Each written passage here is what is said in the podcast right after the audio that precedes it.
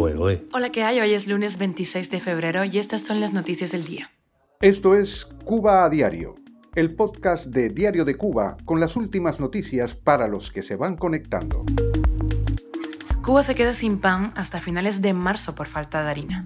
La subsecretaria de Estados Unidos, Kerry Hannan, intercambió con autoridades y empresarios privados cubanos. El grupo Anonymous hackeó la web de bufetes colectivos pidiendo libertad para los presos políticos. Un colaborador de Diario de Cuba asistió al entierro de la gran Juana Bacallao. Te cuento los detalles. Esto es Cuba Diario, el podcast noticioso de Diario de Cuba. El gobierno cubano no tiene harina para mantener la producción del pan de la canasta básica. Hasta finales de marzo va a mermar la disponibilidad de este alimento. Así lo reportó la oficial agencia cubana de noticias.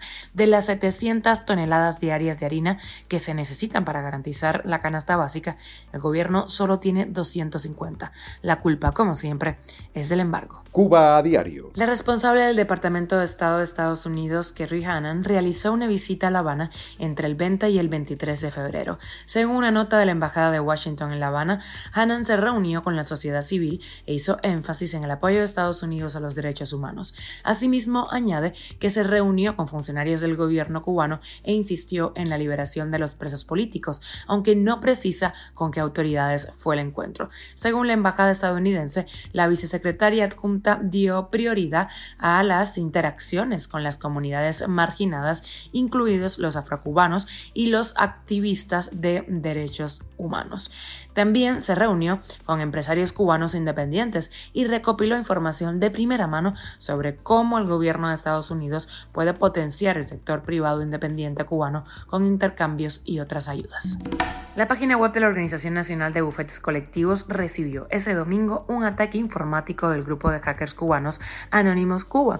Este hack se dio en homenaje a la liberación de los presos políticos y en contra de la dictadura y los abogados y jueces comunistas. Así reivindicó el grupo en redes sociales. En la portada de la web se podía leer libertad para los presos políticos cubanos abajo la dictadura. En la dictadura no existe justicia. También se insertaron decenas de retratos de presos políticos cubanos junto a etiquetas como hashtag presos por qué y Free Ferrer. Esta en referencia a José Daniel Ferrer, el opositor cubano encarcelado que lidera la Unión Patriótica de Cuba. Al momento de esta grabación, la página web está inhabilitada aún. En enero de 2023, recordemos que otra acción de Anónimos afectó a varias páginas web, esta vez de la Universidad de La Habana. Cuba a diario. Cada persona nace con su gracia y eso no se lo quita a nadie. El que nace partiste, el que no, no.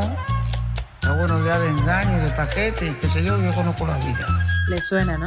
La gran Juana Bacallao fue enterrada ayer en el cementerio de Colón alrededor de las 10 de la mañana, en una ceremonia sencilla a la que acudieron pocas decenas de personas. Un colaborador de Diario de Cuba asistió al entierro y contó que la tumba asignada a la cantante no tenía lápida y estaba junto a las ocupadas por los músicos Alberto Álvarez y José Luis Cortés. La única ofrenda floral que acompañó el sepelio de Juana Bacallao estaba en nombre de Alpidio Alonso Grau, el titular del Mincut. Juana Bacallao murió en La Habana en la mañana del sábado a los 98 años. Amelia Martínez Salazar era su nombre real, compartió escenario con artistas de la talla de Chano Pozo, Meme Solís, por ejemplo Bola de Nieve, Rosita Fornés, Ninón Sevilla, Celeste Mendoza, Benny Moré, Elena Burke y Rafael Carra entre muchos otros. Con su muerte desaparece una de las más populares artistas de Cuba, recordada por sus innumerables ocurrencias y frases ingeniosas. Esto es Cuba a Diario, el podcast noticioso de Diario de Cuba, dirigido por Wendy Lascano y producido por Raiza Fernández. Gracias por acompañarnos e informarte con nosotros en Cuba a Diario. Te recuerdo que estamos contigo de lunes a viernes. Mañana más.